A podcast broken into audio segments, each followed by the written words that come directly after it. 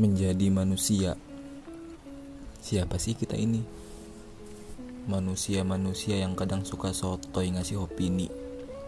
Manusia yang kadang langsung baper karena disenggol dikit. Manusia yang bisa semangat berapi-api. Tapi ya kadang bisa melempem tak bergairah melanjutkan hidup. Kita manusia yang cukup aneh. Sebentar bahagia, sebentar sedih Sebentar merasa sangat berkualitas, sebentar lagi merasa kerdil. Di hadapan orang lain kita berusaha baik-baik saja. Lalu di pojokan kamar atau di balik bantal kita menangisi diri sendiri. Terseduh-seduh bahkan.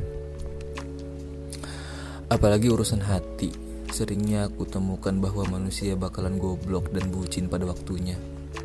Berkali-kali patah hati nyatanya tidak bisa membentuk sistem imun yang membuat kita kebal terhadap serangan patah hati berikutnya.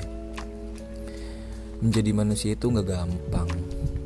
Temukan support sistem dulu agar kelak ketika hal-hal pahit dan sulit datang, kita bisa menepuk-nepuk dada sambil berbisik, "Gak apa-apa, nanti juga berlalu."